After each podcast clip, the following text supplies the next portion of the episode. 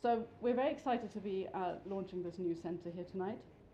The centre has its origin in a research project at Birkbeck I've had the pleasure to direct for the last three years. That is the uh, Reluctant Internationalist Research Group. And I hasten to add that the, the reluctance in the title um, stems from, uh, refers to the attitude of our subjects of study. Um, and this project will enter its fourth and final year uh, next year. This new centre aims to continue and, in a way, significantly broaden um, the work of the uh, research group.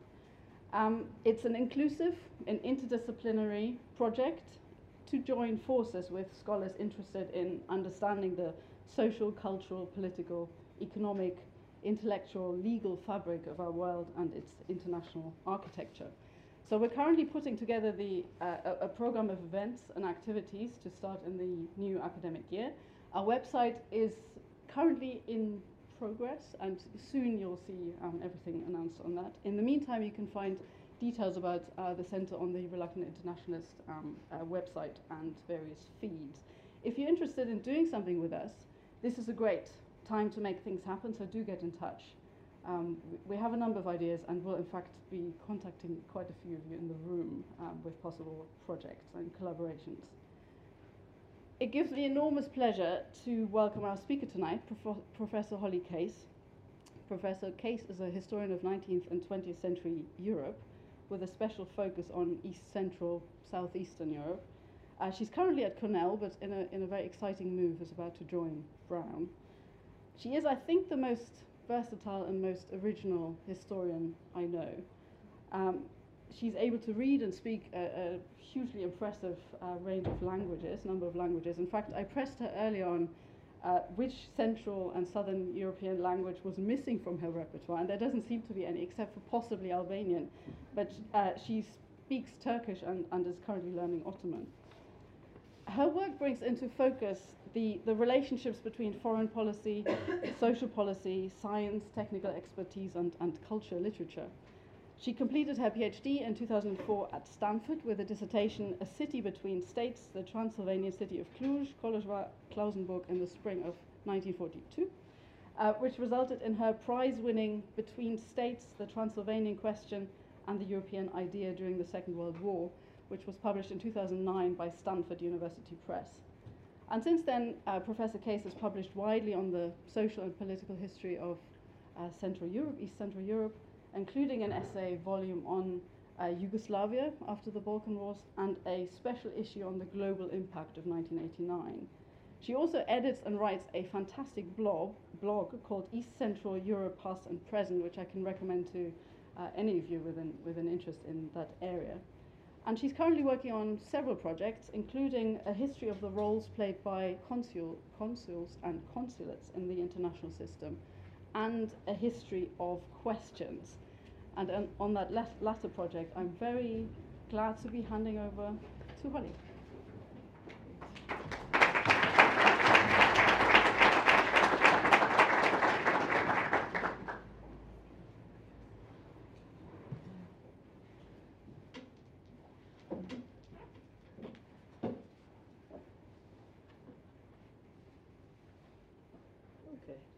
So I want to thank, um, first of all, the Birkbeck Department of History and also the, uh, uh, the reluctant internationalists uh, and the willing ones who have made the journey uh, here to hear this talk. And I'm especially uh, grateful to Jessica Reinisch for uh, making it possible for me to speak at this particular venue. The opening of this center is really exciting. Um, and it's exciting for a lot of us, I think, around the, the world who are less reluctant in our internationalism and I look forward to seeing its developments. I was reading through uh, the description of the project, and um, I don't know how, uh, how planned this was, but my scheme for tonight is to hit on a number of themes that were raised in the project proposal, which are the search for intergovernmental agreements and conventions. These are uh, topics that uh, the center hopes to explore. The practice of international assembly, the projection of national agendas across the globe, and the transfer of ideas, resources, or people across national boundaries without actually meaning to. I think I can hit all four, um, but uh, this will be like the equivalent of a, a triple sow cow if I can pull it off at the end. So um, I'm also uh, counting on you not necessarily remembering that list, so that if I don't pull it off, uh, that uh, no harm will be done. Um, I'd like to start by explaining how it is I came to this project uh, on questions, and I call it uh, provisionally the Age of Questions. And the way I came to it is from World War II, uh, and um, I had been doing uh, study of World War II, and uh, I was thinking about uh, the Transylvanian question and the Jewish question, and you've probably heard the phrase the final solution. Um, and you probably also know that the final solution is the completion uh, or the beginning of a phrase, the final solution to the Jewish question. And I became intrigued by this formulation. Uh, why the final solution? Why the Jewish question? And in my first book, I explored uh, the connection between the Transylvanian question, which was a geopolitical contest for territory between Hungary and Romania, and the Jewish question. And I discovered there was a pretty tight relationship between the two, and that this relationship was understood by people of the time. And so this project started with World War II, um, and I really wanted to understand, uh, and I initially titled it Loaded Questions, because I knew it was going to end badly, namely the way that World War II unfolded with the final solution. And so I started working backwards from World War II to see where this question formulation came from, how much it encompassed, um, who was thinking in these terms, and what kinds of possibilities did it open up and shut down. And uh, after a while, World War II kind of became an afterthought as I became consumed by the 19th century origins of these questions. And so um, I think World War II is still uh, relevant, but one thing that this project has caused me to do is to think about World War II in a very different way. Uh, and having gone through the whole exercise of uh, running through 19th century history with a different set of eyes, with an eye on questions, I now see what happened during World War II quite differently. And so I'd like to give you, if I can, a glimpse of, uh, by the end, of um, how the century, of the 19th and 20th centuries look if you take this um, perspective. So there's really nothing new about questions. I mean, uh, if you if you Google them, you get a lot. um, and if you are really sophisticated and you Google them in Google Books, you get still a lot. Um, and they go back really far. So the, the idea of a question, there are important questions that are posed by the scholastics, for example. Socrates um, had his question format. Um, and then the academies, the national academies of the 18th century had their question competitions. Um, and then there were philosophers in the 20th century who uh, worked in terms of questions. There was the catechism, which of course worked in terms of uh, questions to which uh, people knew the scriptural answers. So the question formulation is very, very old. Um, but in the 19th century, a different kind of question came into being. In the late 18th, I should say, and early 19th centuries. And that's, I would short form this by calling it the X question, because if you substitute for X some other thing, the Jewish question, the Polish question, uh, the Balkan question, the Eastern question. So all of a sudden in the 19th century, uh, there were all of these X questions, if you will, these formulations. And the, um, they emerged uh, largely in the 18 teens, um, and they proliferated wildly in the 1820s and in the 1830s. And so there are a couple of things, uh, there are a lot of peculiarities about this formulation.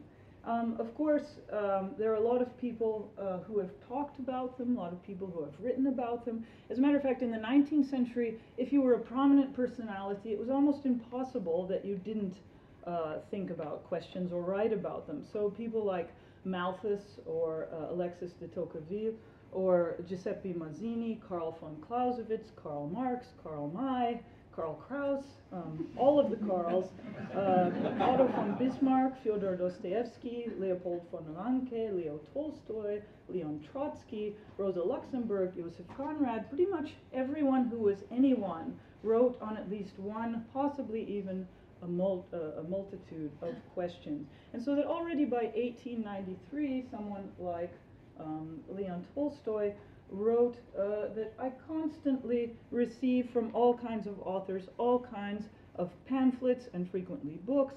One has definite, definitely settled the social question, another the political question, another the Eastern question. And so there was a huge pamphlet uh, literature that pervaded these questions and that trucked them all across the continent, that translated them into a variety of languages. And the trend continued and such that each of us who has worked on any aspect, and not just of European history, but of any really history anywhere in the world, has probably come across at least one, if not several, of these questions, and uh, probably to such an extent that it's even become a bit annoying. Um, so it's difficult, it was difficult for me anyway, to stifle a yawn whenever I came across this formulation, uh, because it was so ubiquitous. Um, and not because they failed to elicit an enthusiastic response, but because they elicited so much of, a, of an enthusiastic response over such a long time. So in Greek, for example, um, the phrase, uh, you've made an Eastern question out of it, anatoliko zitimato ekanes, is uh, it means uh, that you've made a mountain out of a molehill, um, and uh, also and so we've made a lot of mountains out of the molehills of questions, but uh, to my astonishment, nobody's really wondered where the formulation came from in term in, in aggregate and where it was headed, why it came into existence in the 19th century, and what it meant that it did come into existence. So um, today I'd like to explore this uh, question, if you will, from the standpoint of certain patterns that I've observed across what I would call the age of questions. And um, one, uh, we should start with etymology, because uh, philology is the, is the new history. And etymologically, if you look at the word question, it has two meanings that are in tension with each other already from the start. And so, in most of the languages um, in which this formulation occurs, and even in most languages from which they descend, the word question holds within it two seemingly disparate meanings.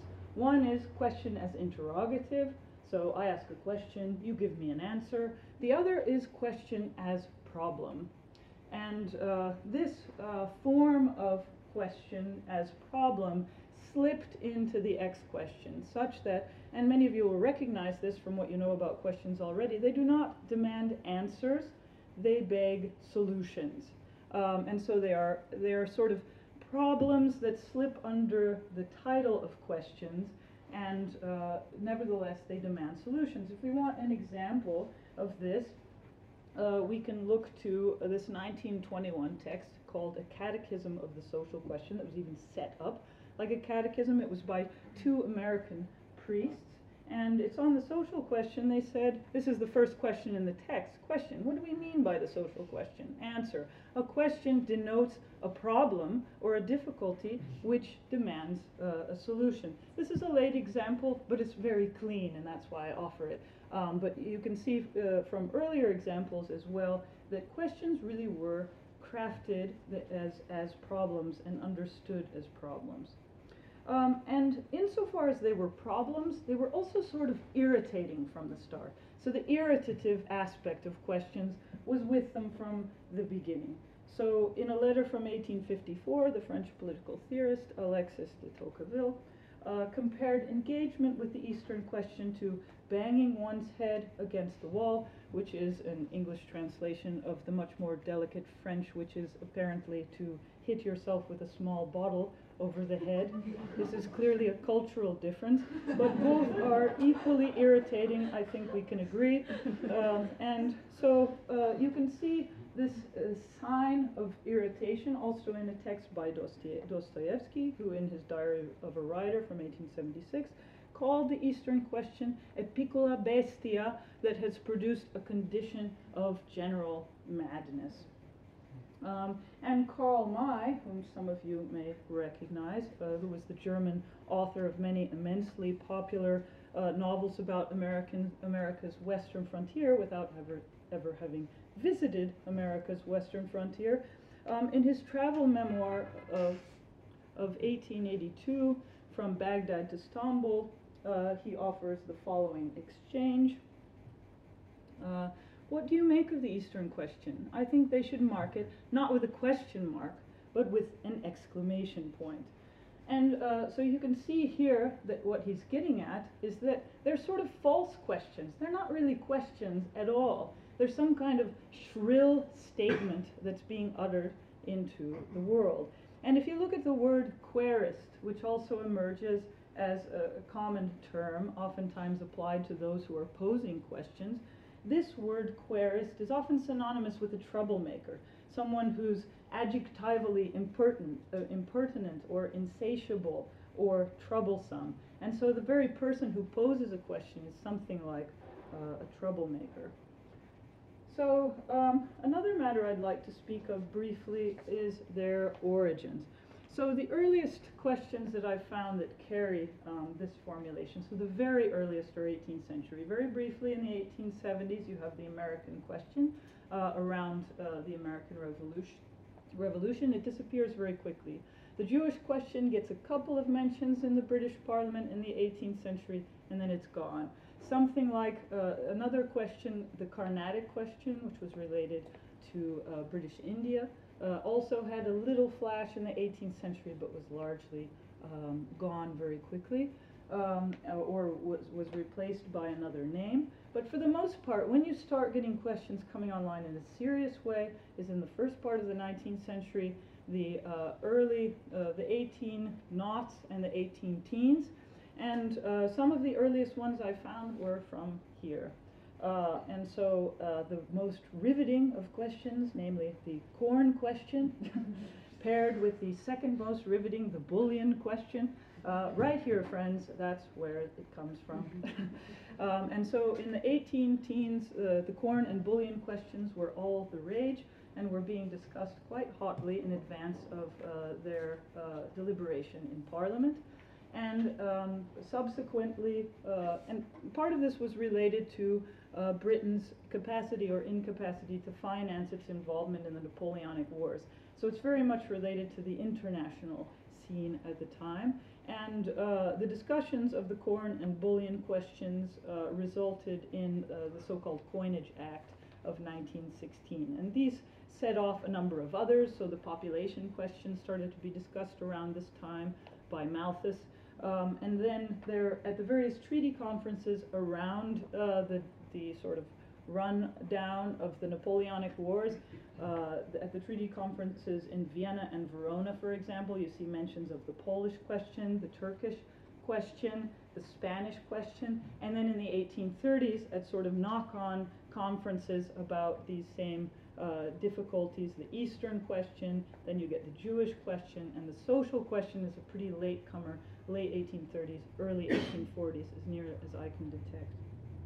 So um, it's tempting when talking about these to, you know, raise uh, the important question and say, okay, what are these questions really? What is the Jewish question? What is the Eastern question? And for any given moment, you can sort of offer something like uh, uh, an answer to that question. You can say that the Jewish question, well, it might be about Jewish emancipation uh, generally speaking. Uh, the Eastern question, it might be about whether the Ottoman Empire has a right to exist.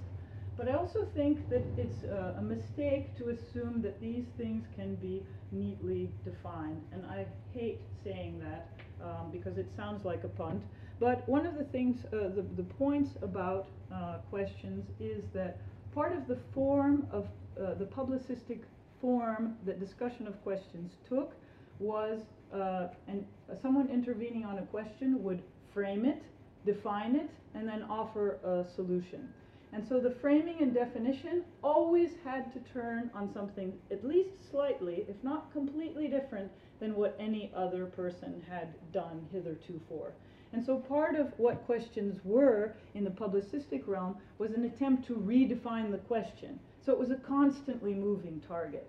And so speaking of a fixed definition almost doesn't do justice to the way they functioned, which was as a kind of rolling, constant, moving away from the last uh, option that was offered or the assumed general option in terms of a definition. So that's one peculiar feature of them.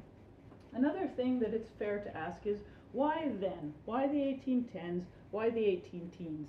And I think uh, there are a couple of good reasons for that. One has to do with just the burgeoning of print culture. Questions really need uh, the publicistic realm in order to proliferate. So uh, pamphlets, uh, uh, newspapers, um, but they also they need uh, they needed to be international very quickly because a lot of them were about making appeals across national boundaries.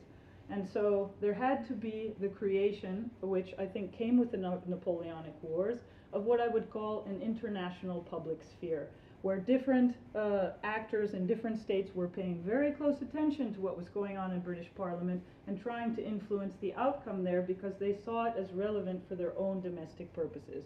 Um, so, for example, people in what was left of Poland uh, took a very close interest in what was happening in domestic politics in France and in Britain because they knew uh, that uh, they would have to influence uh, people in these countries in order to achieve their aims of national sovereignty, be that or um, uh, etc. And they weren't the only ones. There were a lot of actors around the world who, through the um, Napoleonic Wars, had become aware that there was an international public sphere and that it had to be engaged with in a very particular way.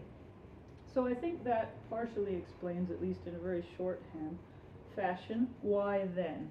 Um, so I'd like to turn now to a few particularities of the age of questions as I see them. And one is their weird uh, or peculiar scientized um, uh, mode. So when you think of a question as a problem requiring a solution, that suggests a very mathematical understanding um, of uh, the issue. So um, also, it's very common during the, the age of questions for them to be discussed as uh, requ requiring the construction of a formula that produces uh, a single solution. So um, the mathematical assumption, and these are not always mathematicians making these assumptions, is that uh, for a kind of pr mathematical problem, there can only be really one solution. And so the assumption that people are working on, working under, is that there can only be really one solution for any of these given questions, at least early on. So, for example, you see the proliferation of the phrase, if you will, 2 plus 2 is 4 um, in the 19th century.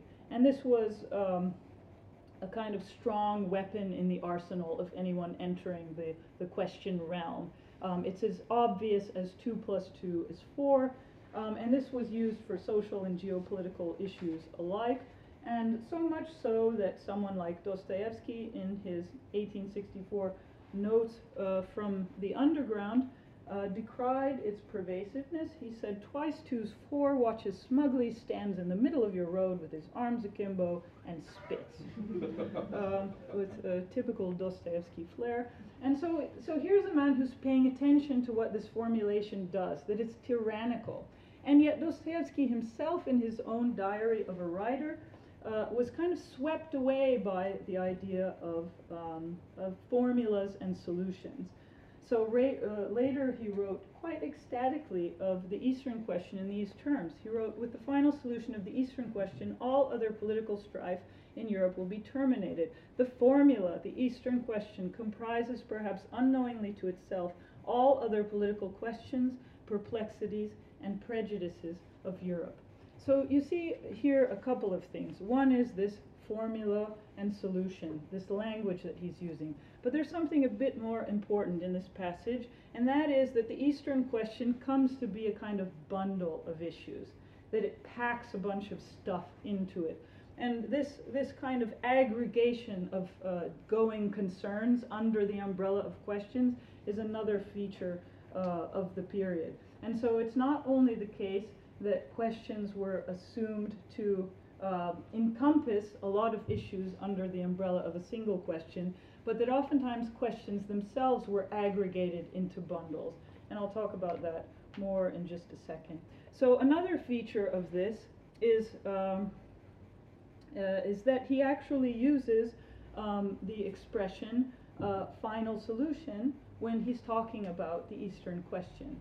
And this is, you know, not when we expect to see it, but as a matter of fact, this, uh, this uh, phrase or this um, idiom is present uh, early uh, in the second half of the 19th century at least, and I've found traces of it in the first half as well. So almost as soon as people start talking in questions, they start thinking in definitive solutions and oftentimes final solutions. Um, and so Napoleon III, for example, in the French Chamber of Deputies, uh, opening a legislative session in 1863, uh, spoke of the sugar question as demanding a final solution. And so I'd like to ask what range of possibilities for thought and action were opened up by questions in the 19th century. So we've talked about the thinking behind problem and solution. But by the time the age of questions was in full swing, there are other ways of framing things in a scientized fashion. Mathematical models for understanding society, of course, um, have their roots in, uh, way back, uh, perhaps in Leibniz, but at least probably even farther. Um, but uh, there's also the kind of medical biological possibility, um, and where a question can be seen as denoting not so much a problem as a malady or an illness that needs to be cured rather than a problem that needs to be solved. And so one symptom of this transformation is that questions become increasingly synonymous with illnesses or maladies. So um, in 1846, pamphlet uh, refers to the Polish question as the Polish malady. Um, and it's not just with geopolitics. So the social question, um, the scientific metaphor kind of self-consciously shifts from mathematics to biology. Um, the social question uh, uh, was no longer a problem to be solved um, so much as an ill to be remedied. So this quote from Ernst Becher in 1868, society is sick, then comes the question regarding causes, character, and cure of the sickness, the social question. So the social question becomes defined as the cure for the malady from which uh, society suffers. Um, similarly, uh, an English economist and reformer, J.A. Hobson, um, in 1901, said that the science of political economy was defective for the purpose of handling the social question. A satisfactory answer to the social question cannot consist of the theoretic solution of a problem. The method must be that of an organic science, reorganizing organic interaction and qualitative differences, not the purely mathematical or quantitative method, which current economic science tends more and more to employ. And so you can see them shifting more to a biological uh, or a medical model for understanding what questions are. And this has some implications which I'll return to in a bit. Um, but I'd like to speak of another pattern, and this is uh, strategies for solution. So one of the strategies that I've sort of half outlined in speaking of Dostoevsky is the strategy of aggregation. So at the very moment that questions are born, they seem to be born together and not just simultaneously, but in relation to one another. So you see already in the 1820s and 1830s, people will talk about the Polish question and how it relates to the Eastern question, how it relates to the Jewish question, how it relates to the Belgian question and the Greek question. And so they're not just born simultaneously, they are born interrelated to one another in bundles. And those bundles uh, don't stop uh, uh, in the, you know, at, at their origin, they, they get bigger and bigger. And so by um, uh, the mid 19th century, you have already kind of umbrella categories of questions like the European question, which encompasses within it a whole slew of other questions, um, small geopolitical questions.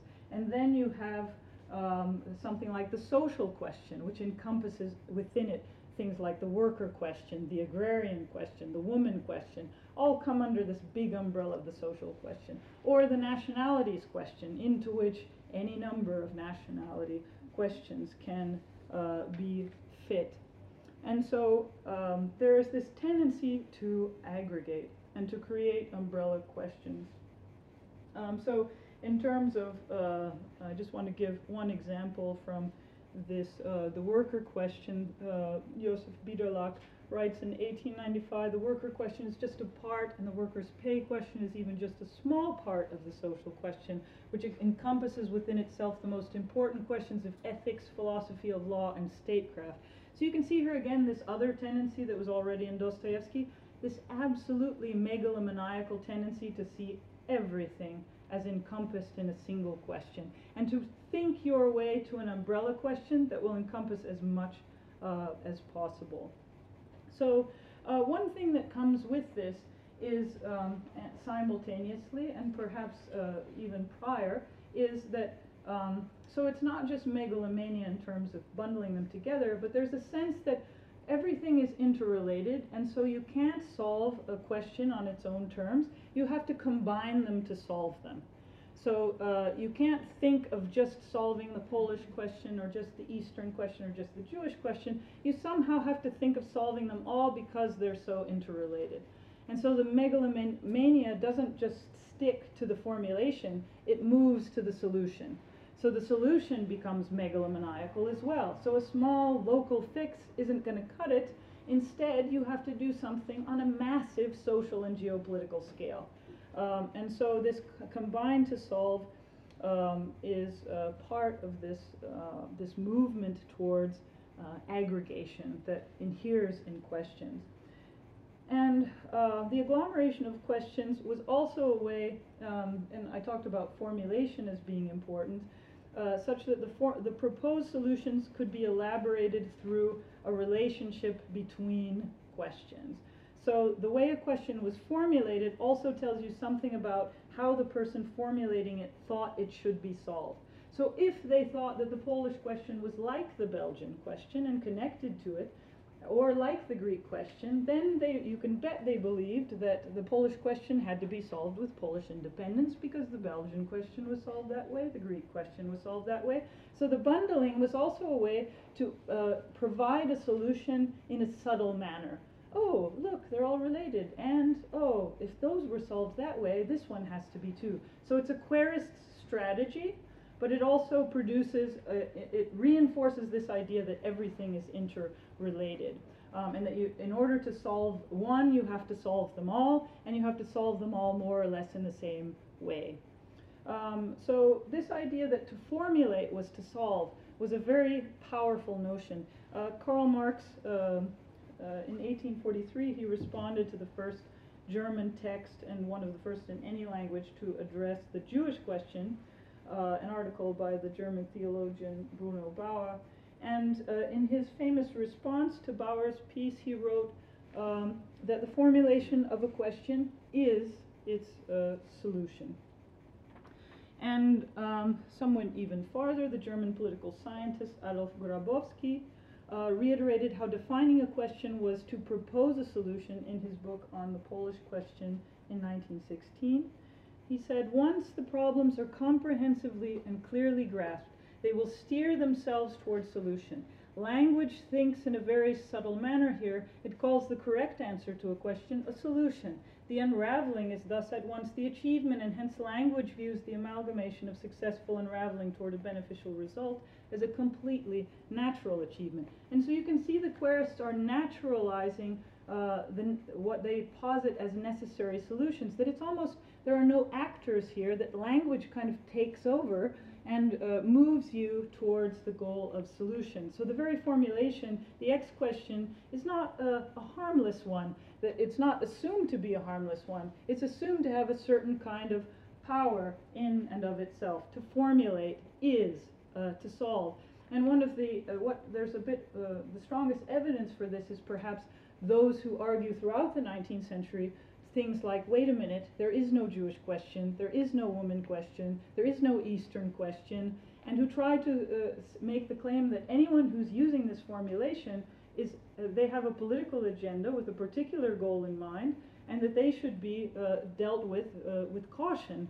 Uh, because they're trying to stealth that agenda under the radar. So all of those people who are claiming there is no question are participating in this uh, discussion about what it is that language can do in terms of opening or closing the realm of possibilities, both geo geopolitically and socially.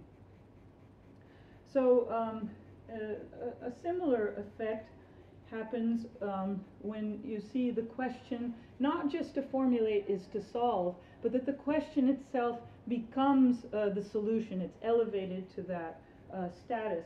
So the Russian naturalist and philosopher Nikolai Danilevsky in his work Russia and Europe from 1869, wrote, if we look at Russian life, we quickly see that it is not in complete health. The curative events from which we will learn our saving lessons have already appeared on the horizon of history. They are called the Eastern question. So that very irritant becomes the cure.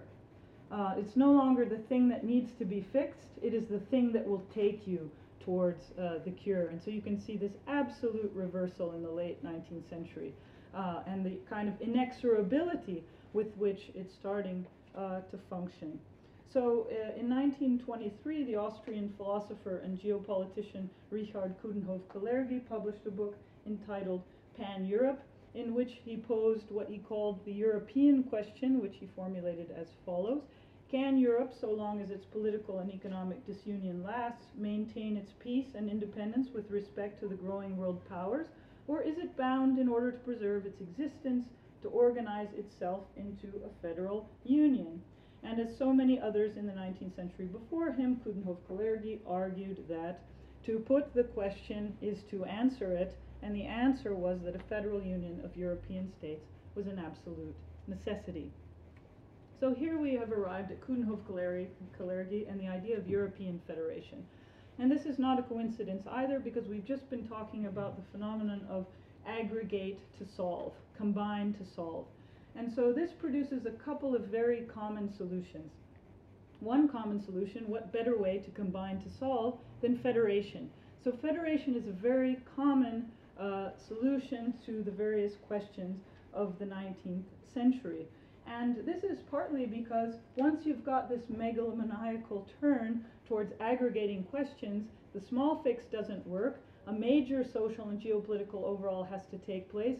A federation uh, is a big solution. Um, it eliminates boundaries between hitherto four uh, neatly contained uh, states. And so it's, uh, it's thinking in, in big terms about the solution uh, to questions after the questions themselves have become very big. So in a pamphlet from 1840, the Frenchman Francois Dumont proposed just such a solution, a solution to the Eastern question. He said the present condition of Europe in a political as well as in a social sense is rotten at its core and is based on a false premise. It lacks balance and thus cannot endure. Europe must be reconstituted. Then and only then will the peace of Europe and the world be assured. However, to arrive at this regeneration, only two means present themselves a general war and a war of principle, or what would be better for everyone, a good natured and rational alliance. So, the good natured and rational alliance is the, the federative like solution. Uh, the other option is war. And here you can see Dumont uh, posing that as a threat. So, if you don't do the rational alliance, you're going to get the war. There are only two ways to go about this uh, and it has to be done. So it's inexorable, it's going to take place, and there are these two options. But in this threat is also, he says, a possibility that you can also achieve it by having a war. And so, uh, one of the other fascinating features of uh, the way that questions get combined to solve is that the possibility of a general war surfaces very regularly in these texts. So, the perceived need for one uh, came up the same year in a text uh, with a Polish exile named Leopold Sawaszkiewicz, who wrote of the Polish question, all the leading political events of Europe are more or less involved in the Eastern question.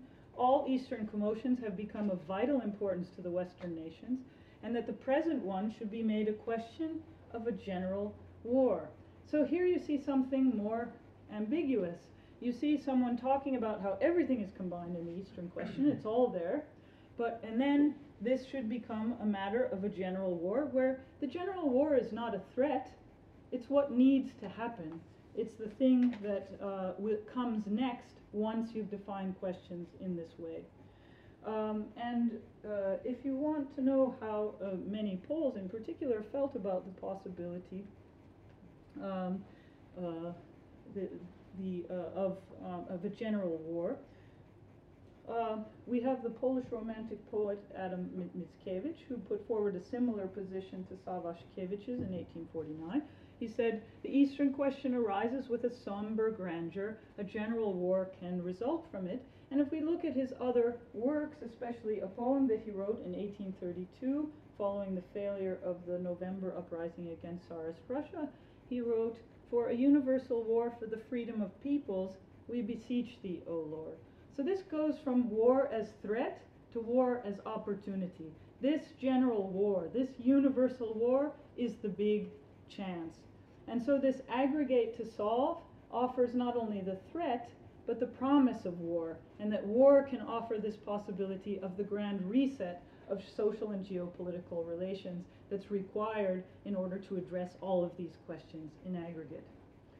So um, we have a couple of um, uh, instances. So one of them is uh, the Crimean War. A lot of people expected that the Crimean War was going to be this general war. Mickiewicz was uh, one of them. And he actually died in Istanbul on his way trying to fight with the Ottomans against Tsarist uh, Russia in 1855. Um, but he wasn't the only one who saw it uh, as this, um, this possibility. So, an 1855 pamphlet by a German statesman on the Polish question viewed from the German perspective declared that this colossal struggle cannot be ended other than by a complete change in the alliances of all states as well as their boundaries. So that there had to be this big uh, reset and that this war was the one uh, to bring it. Um, needless to say, uh, the Crimean War didn't answer to many of the, the hopes that many had packed into it. Um, but federation continued to be uh, a thread during that period. In 1863, Elias Regnault published a pamphlet in Paris whose title ran The European Question, inappropriately called the Polish Question, in which he proposed a federal Europe, strong, compact, of unified sentiments, morals, and intellectual knowledge as a solution and he continued, Indeed, for any question, there is a solution at the ready. Federalism answers everything because it simplifies everything. The federal principle should be the new international law of Europe. So, this idea that everything is simplified by aggregation, you bring it all on one under, uh, under one umbrella, and then it's simplified to the extent that you can solve it with a single stroke. There's one easy, simple solution, and that's uh, federation. So the ideal of federation found its way into discussions of the social question as well, because I'm getting really geopolitical here, um, or the social question. And so, uh, in the words of Russian anarchist Mikhail Bakunin, he said the social question can be resolved only by abolishing state boundaries. So, federation also solved the social question. Coudenhove Kalergi himself wrote that the separation between nation and state that would accompany the creation of pan Europe would everywhere facilitate economic recovery as well as the solution of the social question. It will rid Europe's political atmosphere of its poisonous elements and prepare it for the pan European solution. Um, and so the social question, too, was seen, uh, this big umbrella of the social was seen to be solved by the possibility of uh, federation. So the belief that it was possible to aggregate questions and thereby reduce them to a common denominator and solve them in a stroke also had an ancillary effect, uh, which was that uh, an assumption that this had to be done not by one or the other state, but by some kind of concerted action. Because if you were going to do this big thing, everybody more or less had to be involved. And so um, this, uh, this notion that a lot of states had to sort of cooperate to bring about this, uh, uh, this big solution to the big umbrella question uh, comes up in a text by Leopold uh, von Ranke, the famous German Ur historian, who saw a unanimous accord emerge around the interactions of Europe's powers with respect to the Eastern question. And in his 1879 work, Serbia and Turkey in the 19th Century, he wrote about the near miss of a major European conflagration around the acute crisis in the Ottoman Empire in the 1830s.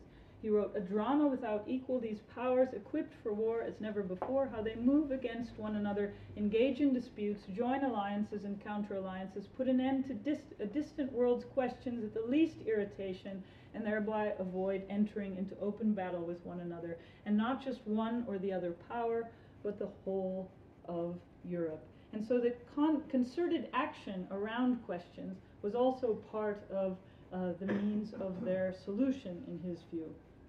And Europe's own unity was therefore being discussed uh, as uh, Europe's combined addressing of big questions. um, such that in 1907 the British liberal statesman Noel Buxton wrote of the Macedonian question that Macedonia raises thoughts of a nobler cause than the relief of suffering alone, for it recalls no less a matter than that of reviving once more the comity of nations. In spite of all the rivalries aroused, Macedonia compels the powers to work together, and to peoples whose officers cooperate in the same police force, the thought of war seems increasingly absurd. The very perplexities of the task may be but the birth throes of a new unity. Uh, that therefore working together on questions was going to be the way that they were all solved through European unity. Um, so there's another feature of questions uh, as we're talking about peculiarities, and that was the way that they were assumed to bind East and West together. Um, and uh, to bind uh, the geopolitics of the East to the social politics of the West. So uh, the Crimean War, we've already talked about the, its importance for the combined to solve feature, but it's important also for this kind of East-West function as well. So uh, in 1853, with the Crimean War on the near horizon, uh, the newly uh, appointed Secretary of State for Foreign Affairs, George Villiers, the fourth Earl of Clarendon, uh, sent a dispatch to the British minister to Russia, and in it he sought to assure the Russian leadership that Britain had no hostile intentions, and he wrote, the main object of Her Majesty's government, that to which their efforts have been and always will be directed, is the preservation of peace, and they desire to uphold the Turkish Empire from their conviction that no great question can be agitated in the East without becoming a source of discord in the West, and that every great question in the West will assume a revolutionary character and embrace a revision of the entire social system for which the continental governments are certainly in no state of preparation. This is a very peculiar thing to say because basically it implies that if you change a border in the east, you can set off a social revolution in the west. So this might be uh, Clarendon off on uh, a little flight of fancy, and yet Clarendon's dispatch found its way into the hands of Karl Marx, who wrote about it in 1854. And he quotes uh, Clarendon Her Majesty's government desires to uphold the Turkish Empire, not from any Eastern consideration at all, but from their conviction that no great question can be agitated in the East without becoming a source of discord in the West. The brave Earl goes further. Why does he fear the dissolution and dismemberment of the Turkish Empire? Uh, there is this delicate circumstance connected with it. Every great question in the West will assume a revolutionary character and embrace a revision of the entire social system. Karl Marx really likes this. so Clarendon is terrified of the possibility. Marx is thrilled by the possibility. What fascinates me is they both absolutely agree that this is a real possibility, that this relationship um, exists between the East and West that connects boundaries in the East to social politics in, in, in the West. So uh, biology, and we talked about math to, to medicine before, brings this relationship between the East and West into a kind of new frame.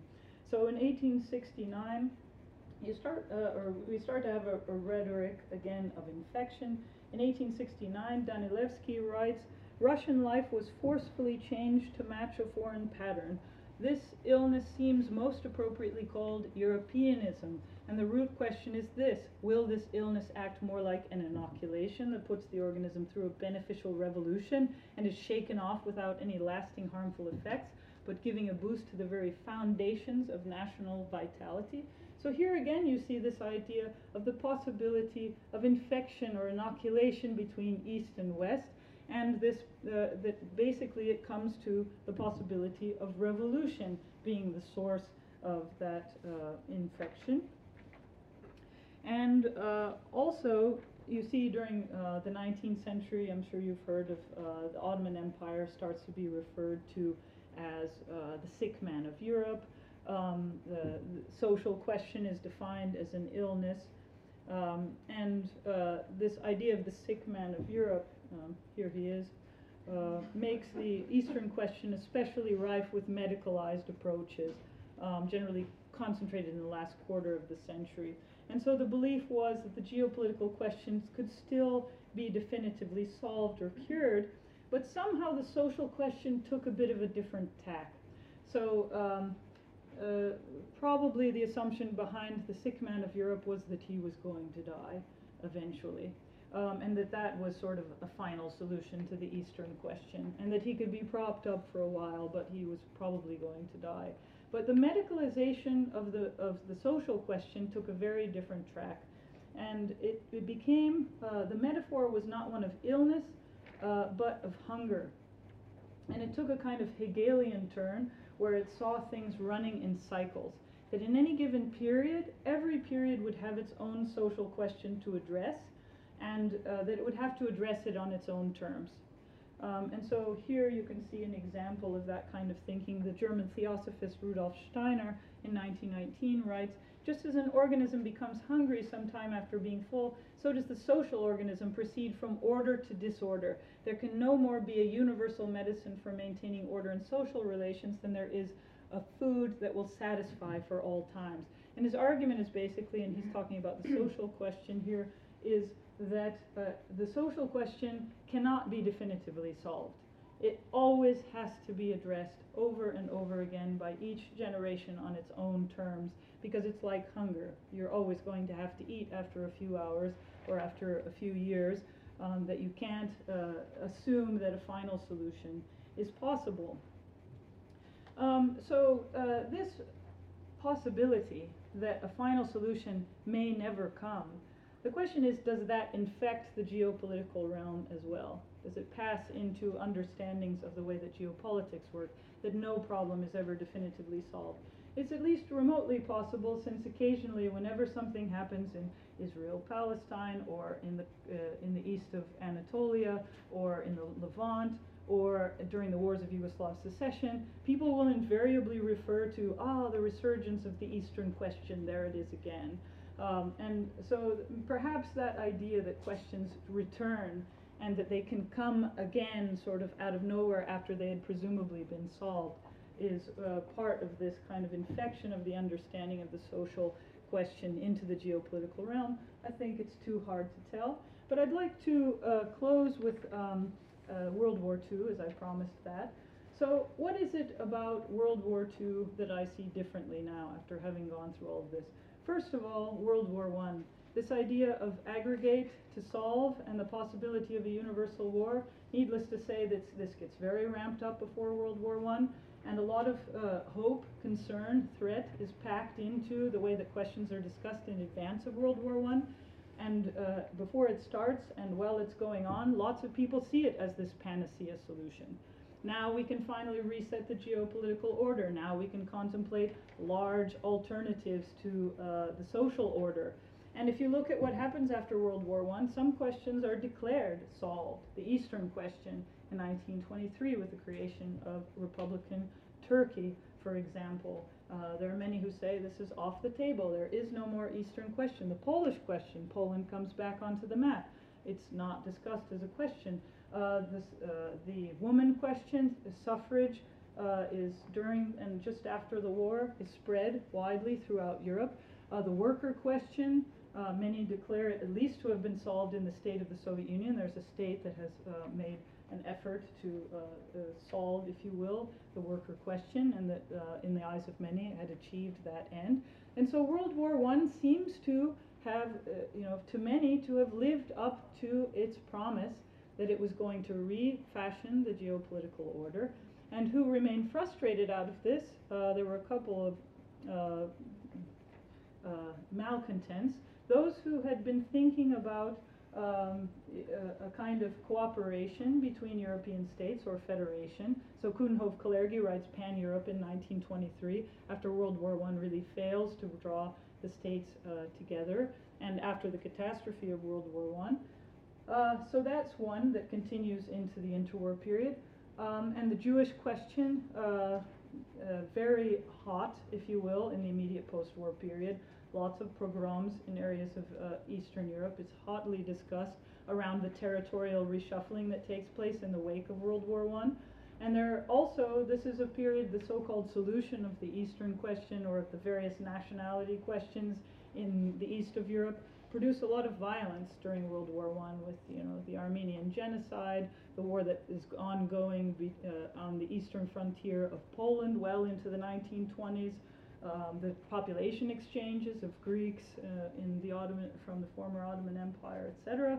And so um, it's not uh, a question of a non-violent solutions. And so the possibility of violence as a solution to questions is raised in World War One. But what I find most intriguing about World War Two, in light of the age of questions, is that it uh, it made me realize that what exactly the Nazis had done, and that is that they weren't concerned exclusively with the Jewish question. They were obsessed with that, obviously. But one of the things that they understood, uh, or that they thought they understood, was that you had to combine questions to solve them.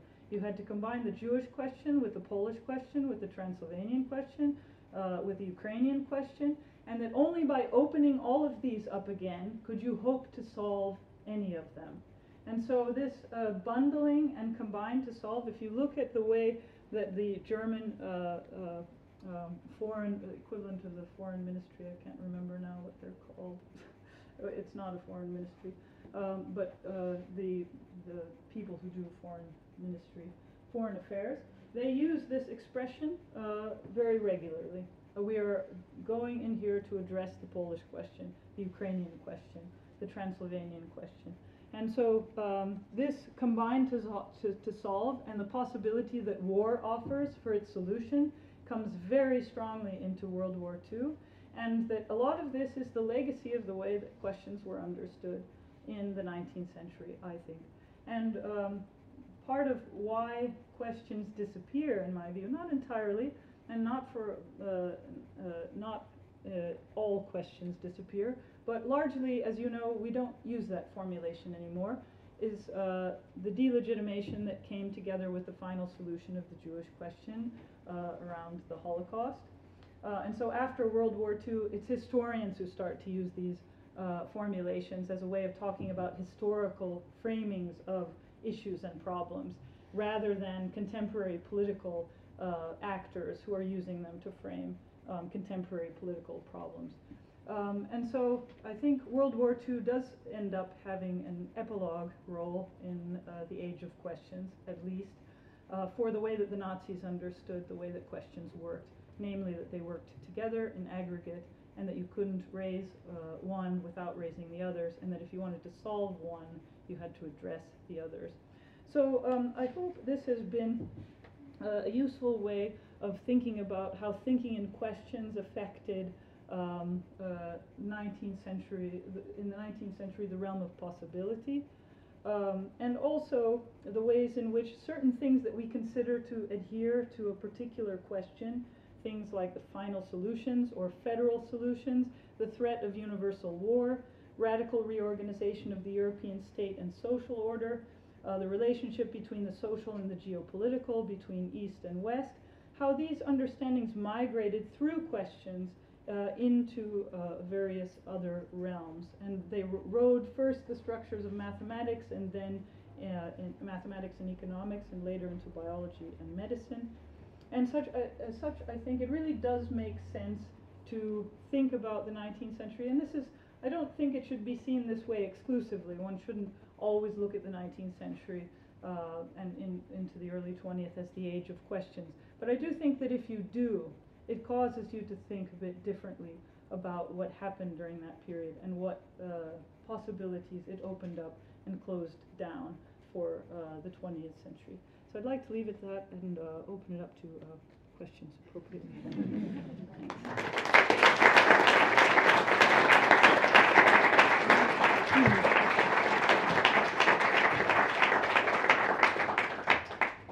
Thank you very much, Holly, for this very rich history of Europe encapsulated in a, in a series of questions.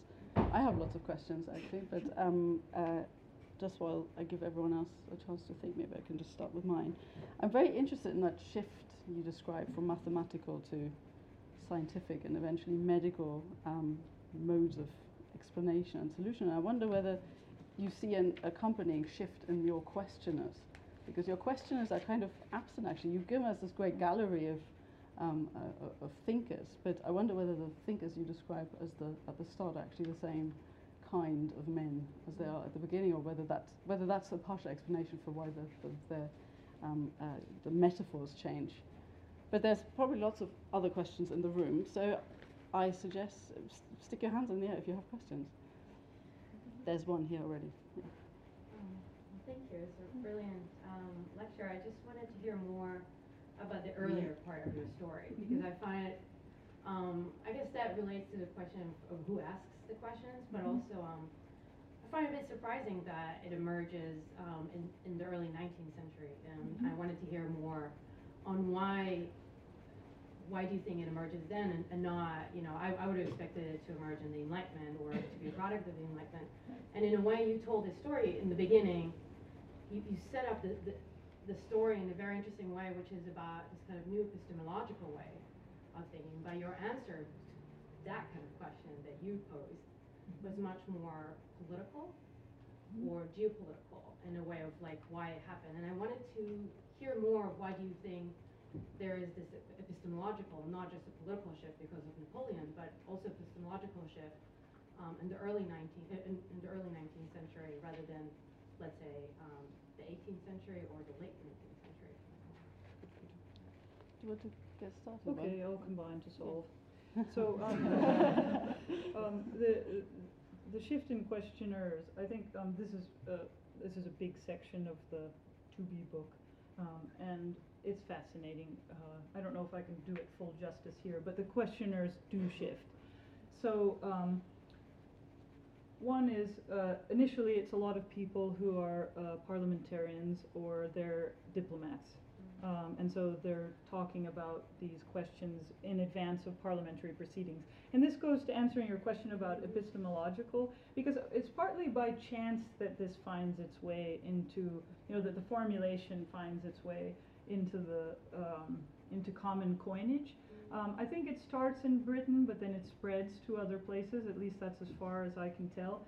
And what, what is British about it, as near as I can tell once again, is that um, a, a few ways in which parliamentary procedure functions such that uh, often things are put as questions in parliamentary forms, like today we're going to talk about this or that question, and then it gets short, it got shorthanded as the X question uh, regularly. And if you look at the, the, the table of items to be discussed at the, con- con- uh, the Congress of Vienna in 1814 and 15, you can see, you know, day X, you know, like the Polish question. We're going to discuss this.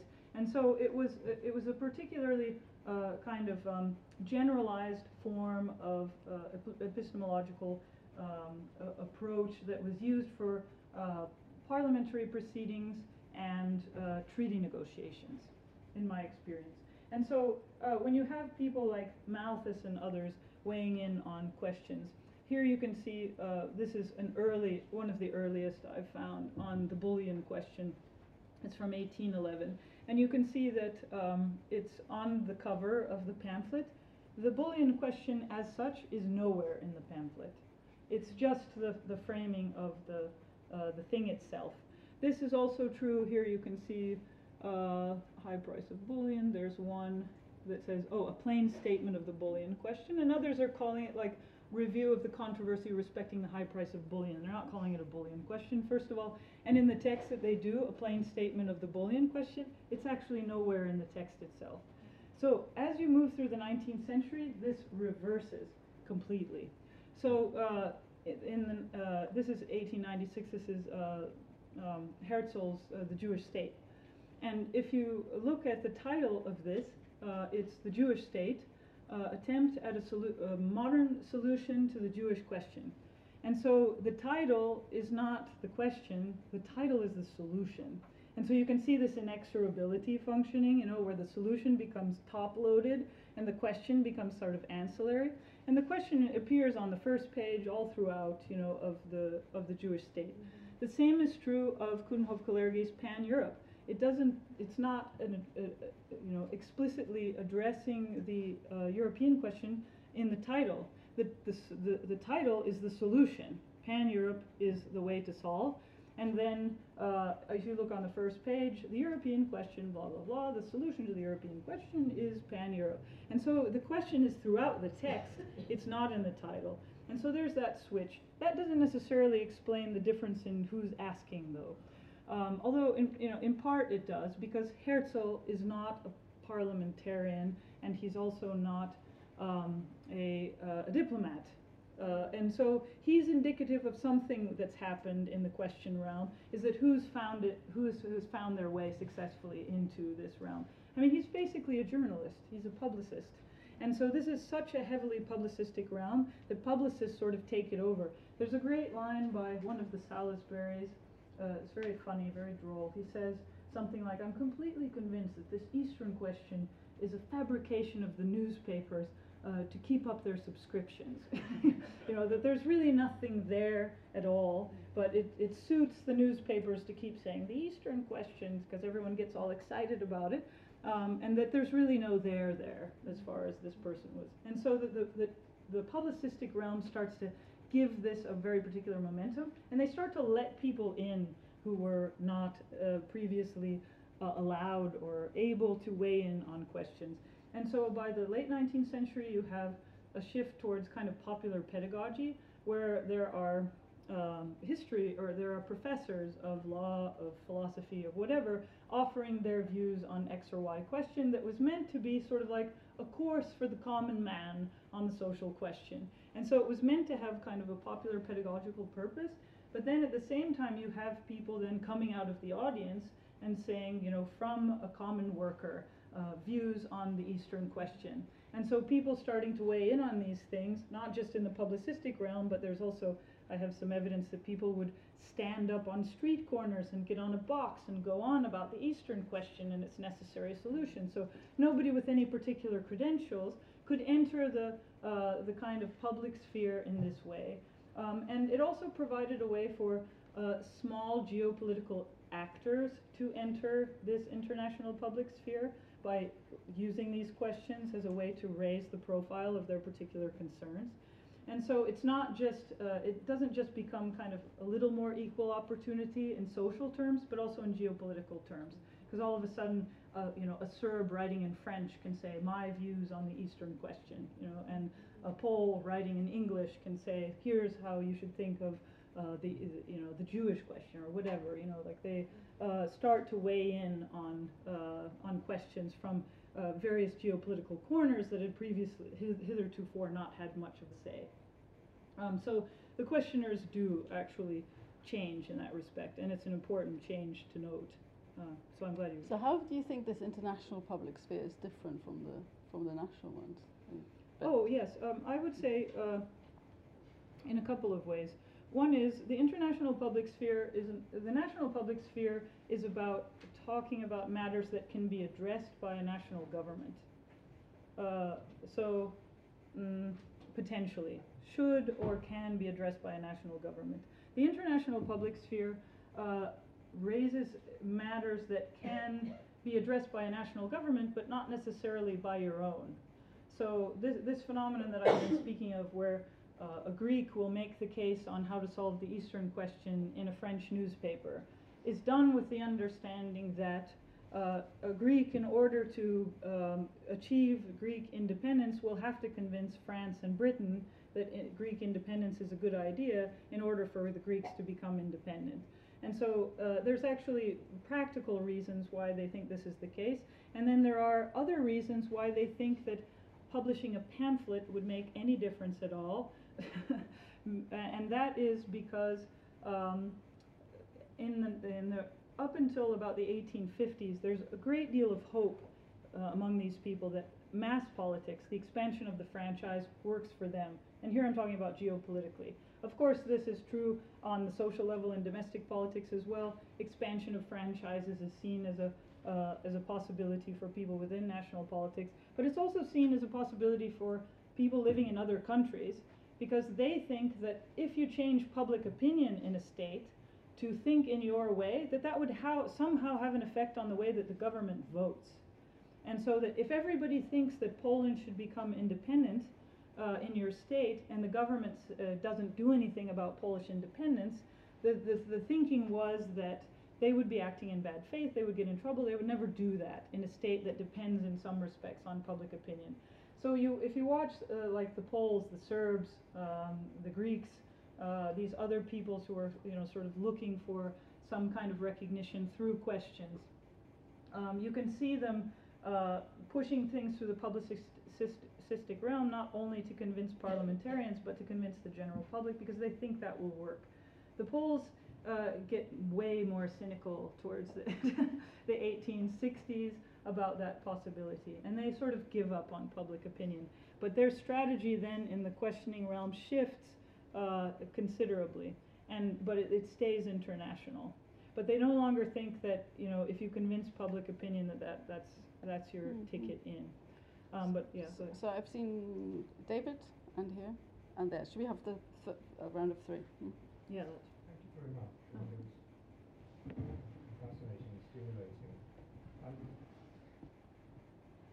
it seems to me that in your argument, you sort of drew drew attention to um, epistemology and to rhetoric and, and those sorts of factors. And in doing so, you wanted to sort of downplay the uh, the politics. So the, the, the, the, the actually wasn't an Eastern question there, it was just a way of talking about it. It was a way of talking about something to, uh, to, the, to caricature of what you Mhm. said. And I just want to sort of uh, try and push back against that fair a little bit. Um, um, uh, sort of in a micro way and in a big way. In a Mhm. micro way, if your argument, i i i i your argument would expect me to find a lot of talk in early 19th century Britain about the Jewish question, because questions arose, as you said, in, in sort of parliamentary talk in, a, in, in 19th century Britain, and the question of, of Jewish emancipation was on the table. But Mhm. as I recall, people didn't talk about the, the, the Jewish question in early 19th century Britain. They talk about, spoke about removing political disabilities from the Jews and Mhm. stuff like that. So that makes me think, well, why not? And that's perhaps because the issue didn't resonate. So the actual issue was important. Mhm. If we go to the very end of your story and, and the fascinating things you said about the ways in which um, uh, the Holocaust made questions disreputable um, and, and above all made final solutions Mhm. disreputable. I mean, I, I can absolutely see why it made final uh, solutions uh, disreputable, but I suppose I wonder whether the political settlement and the, whether another story one could tell is that the the settlement at the end of the Second World War resolved in a way internationally and nationally the questions which were raised by the French revolutions and the Napoleonic Wars, and that's why questions Ah. had disappeared. So I suppose I wonder whether there isn't, isn't also a political dimension to the Mhm. story. Okay, good. Should we take a couple more? There's quite Yeah, a lot to be getting your teeth into. But okay, Yes. one question here and one at the back. Hmm. Great, thank you, Holly. I really enjoyed that. Um, I was interested in, I really love the way you set it up as a kind of anatomy of a discourse. Here are all these features we can see uh, in this discourse, especially this idea of a rolling ref- um, reformation of the problem um, uh, and the way it bundles together and so on. And you give us its variation over time, but not over place. So you seem to be citing people from the whole way across uh, the continent, and I'm intrigued whether you really think this is a truly pan-cultural or you know cross-cultural phenomenon that doesn't appear differently, you know, as, as a particular epistemological formation, whether you're writing in Poland or whether you're writing in Britain. Um, and of course, the, the, the correlate of that question is, is, is that for that to make sense, this is kind of cross-cultural, you really have to have a very thick notion of this international public sphere that you've been discussing as a really, like, a, a, a, meaningful thing, like a really thick context that is somehow uh, common to, to all these places. So in some ways what you're doing is actually giving us a history of this international public sphere in reverse. Like that is, it's the, the invisible thing, or the, the, the necessary um, prerequisite for, for all that you're doing. And that's, that's, you know, very interesting, but I wonder then what, if you have to do something causal about that, or whether there's an interesting move where one is causing the other, like it's a reversible story. So you know, that international public sphere is producing these questions, but actually it's these questions that are also producing that international public sphere because they are themselves encouraging people to think in this interrelated geopolitical uh, way. So the, the kind of cause of those two factors um, seems to me to be perhaps something that would be compelling to bring out further. Um, but also just as another footnote, I mean, perhaps because of the way you set it up, um, you know, I felt like, you know, we were just hearing, I was looking for the Holocaust all the way along, like this genealogy of the Holocaust. Like it seems like almost every point you made, it's like, oh, yep, the inevitability, you know, the inexorable problem, like, you know, something that has this idea that, you know, problems have, that, that there's this biological aspect, that, uh, you know, it's going to be remade through war, that, that, and I wondered, I, I kind of wanted to break out of that, and that might just be the comment to myself, if you will, like, could you tell this story differently that didn't end up there, and would it look different? Right. That's already a lot. One more.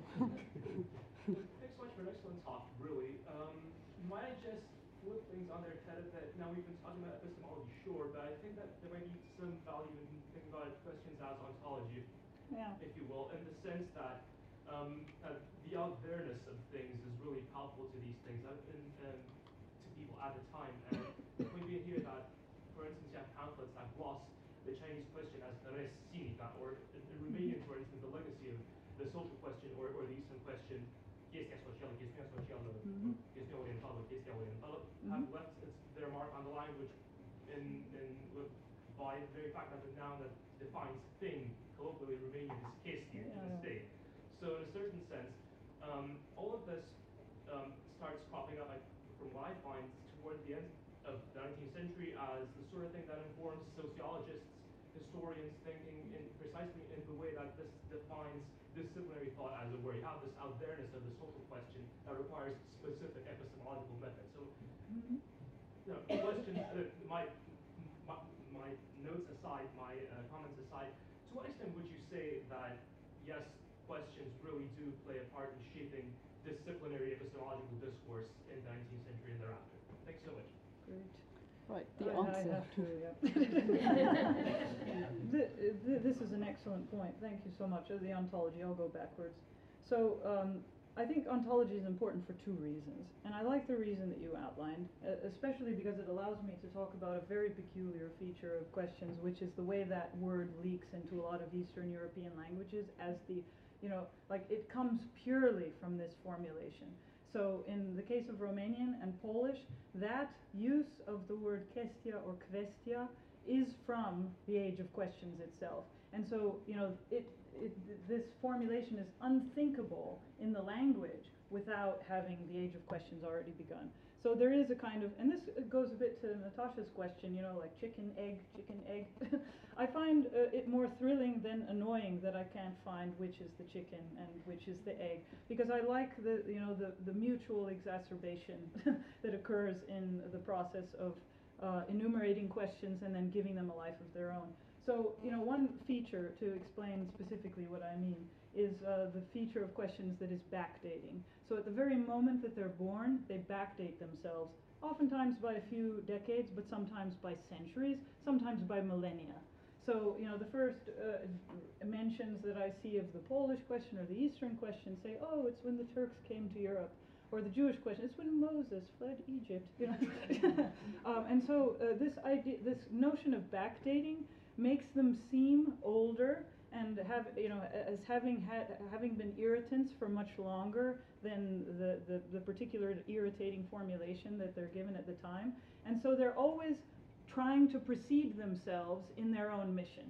And I love this uh, you know I love okay it's nasty but uh, I, I'm intrigued by this uh, feature of them that they're they're they are they create their own problem and they exacerbate it per- perpetually um, I think uh, when you're talking about over uh, over time versus over place. Oh, another aspect on the ontology that I find interesting. I'm just going to touch on this a little tiny bit, and that is that sometimes you, you'll notice that X can be a noun or an adjective. So when X is a noun, the woman question, uh, for example, or um, in German, Judenfrage is a noun. Juden is a Jew question, if you will. Uh, it's not the Jewish question. And so um, some, uh, you know, people who deny the existence of questions, and you know, uh, Christopher Hitchens actually made some comment about this in relation to the Irish question, when he said that, you know, at the moment that you formulate a particular group of people as a problem, you're already heading towards trouble. Like you've created, you know, an ontological category for a pers- uh, for a group of people that then problematizes them as a group, and this, you know, uh, it's only a matter of hop, skip, jump before you get to final solution. That having been said, I agree with you on the matter of, you know, not front loading the final solution. And in the book, it's not going to be front loaded. I've experimented with it in a couple of talks because I think that gives people a sense of what the stakes are in it potentially. Um, and I think the stakes are pretty high, but I don't think that they're the same as what you get if you just look at World War II. And so um, I'm not going to write the book by, it's, it was, my original title was going to be Loaded Questions, Final Solution. It's a very World War II, and now it's just the age of questions. and it's because I think it, it does, the- it does the whole uh, process a disservice. And it makes it, you know, I don't think necessarily the age of questions is a bundle of evil. Um, I think there's a lot of stuff in it that was really, you know, like A, well intentioned, and B, didn't, you know, the, the, the, final solution of the oyster question really, you know, I'm okay with it. you know, uh, it doesn't upset me on a daily basis. And so um, I don't think that everything that uh, happened in the age of questions was uh, heading in a, you know, a bad direction. But when, when I speak of, you know, like aggregation to solve, what I, I think that what fascinates me about that is that these two megalomaniacal solutions that emerge seem, in the minds of most, to be opposites. Universal war, federation. I mean, we're accustomed to seeing these, you know, there are the peaceniks who want the federation, and then there are the people who want, the hawks who want the war. And as a matter of fact, these are simultaneously thinkable as simultaneous solutions to the same problem. And that's what I want to make graspable. Not that, you know, the European Union is, is invariably, you know, the Holocaust. you know, it's, uh, that's not it. It's uh, the fascination for me is that, you know, that people at the time could hold two seeming opposites in their minds simultaneously and not consider them to be contradictory. And how that was possible is through this formulation. So that's what intrigues me on that point. Um, on the issue of over time versus over place, I've thought about this a lot, and actually, the book has an odd structure because of it. So, uh, the first part, there are two parts, is the case for why we, it's worthwhile to consider questions in aggregate. And some of what you've heard today appears in that, although this is sort of like a little part of what appears in that. So, why should we think about the age of questions? Why bother? You know, like, how can we possibly get our minds around this? And the second part is four chapters of different sorts, which is what happens if you look at, if you tweak the, you know, the, if you hold something constant and you still consider the rest of it in aggregate. So what if you hold, or what if you consider the issue of time in questions? So questions have periodicities, um, and they also have contextual periodicities. So the Polish question comes and goes, it falls asleep, it disappears, and then it's back. and it does this in Poland in one way, it does it in Germany in another way, it does it in France in another way. So they all have their waves that are sort of, and so it's not that everything is sort of, you know, it's all on all the time. Some of the periodicity is super predictable. 1863, a lot of people are talking about the Polish question. 1848, you know, 1831. You know, like you can say 1916, yes. the Polish question is a big deal.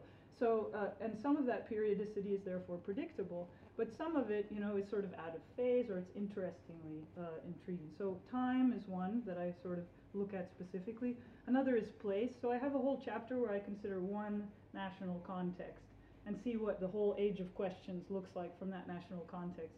And I wasn't quite sure how that would work out, but the results have just kind of like weirded me out in a big way.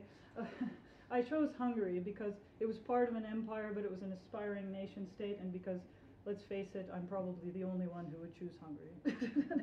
um, and so other people, if they're interested, could, you know, do other contexts, and I think they would be, uh, you know, like you could, the, the results would be equally rich. But I found uh, through the Hungarian case so many odd, uh, odd things that it's still worthwhile to consider them in aggregate. For but for example, if you look at the social question as it comes into Hungary, it skips the whole social democratic side and it goes right to reaction. there is no social democratic discussion of the social question. It's always a response to somebody in another country having that position and then an argument against that position. A lot of the woman question works that way in Hungary too. And so it enters uh, the Hungarian context, you know, with a very different valence. Um, so that's, uh, so place is one question. So I, I try to consider, is there anything, like if you look from a standpoint of a particular question on the age of questions, is there anything really unique about individual questions? And the big question there for me is like, um, how uh, how specific are a lot of things that we consider to be specific to the Jewish question? How specific really are they? Um, so the formulation of the final solution, this idea of aggregate to solve, but also the the question that I consider there most heftily is the social question, because that's the one that gets weird with the with the hunger, um, and that's what I find so interesting about it is that it really does take a different track, and it was worth doing that little study of the social question to see it going off in that direction. And uh, so the social question, and then the particular person. So what happens uh, if you look at a person who is trying to, you know, like address a number of questions simultaneously? And that chapter is on Marx because he's the one that I found who addressed the most questions, the most consistently over the course of the 19th century, and to whom many people responded. And so you can kind of get him. So uh, the second part of the book is like trying to deal with particularities within this realm to, you know, ameliorate a bit of that problem of context. Um, the question about epistemolo- epistemology and rhetoric is a good one. Um, uh, and I think I've answered some of it in terms of the periodic uh, nature that you just talked about. But it's not actually the case that the Jewish question was not discussed as such in Britain. Uh, as a matter of fact, the earliest mention I've seen of the Jewish question is in Britain from 1828 or 1829. And it was in a debating club where the, the theme for the discussion of the debating club was the Jewish question. And then in the press in Britain, there were also people writing in uh, with their views on the Jewish question. And uh, one newspaper, I can't remember which it was now, I have it here, uh, said, um, for those of you who wrote in on the Jewish question, we can't possibly publish all of your letters because it's too much. You know, like, and so it was being discussed, quad Jewish question. Um, but I do think that there's a, a point to be made. Um, I, I, I don't think, uh, first of all, not everything that we that somebody might call the Jewish question or the Eastern question or the Polish question gets addressed under that title. So somebody might perfectly well write a text about why Poland should be independent without using the phrase the Polish question, or why the Jews should be emancipated without using the phrase the Jewish question. And so it's a very fickle formulation, and that's why I don't call it a discourse because it's it's not it's like it's not strong enough to be a begriff. It's way stronger than a, uh, uh, you know, like than a discourse, but it's much more uh, episodic. It doesn't, uh, it, it doesn't consistently track, and this makes it really frustrating.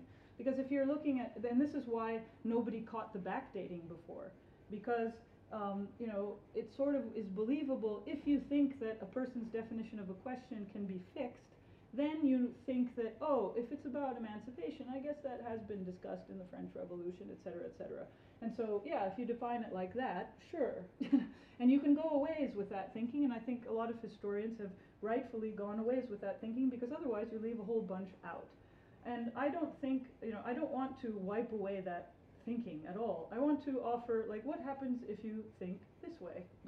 you know, if you look at it for, and I, I don't mean this to be a replacement for that other way of thinking or a replacement for, you know, like an idea that politics on the ground define everything, uh, because I, you know, I sort of believe that they do, you know, in, on my better days. but I also think that there's something weird happening with this formulation, and that it's weird enough to warrant one book. Let's say that will, you know, that kind of slants the way that uh, we think about these things and maybe turns us more towards thinking about like they themselves were acknowledging the power of language. And that's freaky to me that they are thinking that language is sweeping them along that they don't really have a choice in this. And that uh, that they're sort of using this uh, as you know oftentimes and I frame it as sometimes a political excuse. Like it's their politics that causes them to use this formulation because it works or it seems to work to get their desired ends. And so this is not politics free, it's politics at a different in a different realm, I would say, or in a different key. Politics are being used in the, within this formulation to try to gain legitimacy uh, for the, the way it functions. Um, but politics, uh, I would say, by no means is irrelevant. Oh, about the post-war order. Um, couple of things. One is, I think you're right to an extent. On the other hand, and here I have to argue a bit against myself to make this claim, is that questions don't really go away. And the ones, uh, for the Jewish question, some people say explicitly, you know, let's face it, this formulation got us into trouble. We shouldn't be using it. So, you know, like uh, Istvan Bibo, who writes a long text on the Jewish question after World War II, says that explicitly. Um, and I think Jean-Paul Sartre, in his long treatise on the Jewish question, also says something like that. If you're if you're going if you're using this, you know, maybe maybe it's trouble. And so they're thinking in these terms. The other thing is that some question, the European question is like still there, you know, and the German question in the 1980s, like it was all over. And uh, if you look recently, the Scottish question, the Ukrainian question, I mean, people, it periodically resurfaces. It hasn't categorically gone away. And this is something I don't quite know what to do with. Um, I've sort of made a stab at writing on it just for essayistic purposes, but I don't really know what it means. I don't necessarily think it means we're entering a new age of questions, but it's a bit peculiar that it keeps, you know, that it has this kind of fumbling, continued existence, episodic, and then it kind of sputters out again and dies. I think that my explanation of World War II and the Holocaust, sort of neatly nipping it in the bud, is too neat. That's not exactly what happens, but I don't really know what happens. and so, I, or I haven't found uh, an explanation to my satisfaction yet. So, if anyone has any ideas, you should write to me. Um, I'm not going to write about that part in the book because it's too far out of my realm, and, unless you come up with an answer. um, but I think you're right. The way I've framed it here, it's a little too pat, and I wouldn't go so far in print.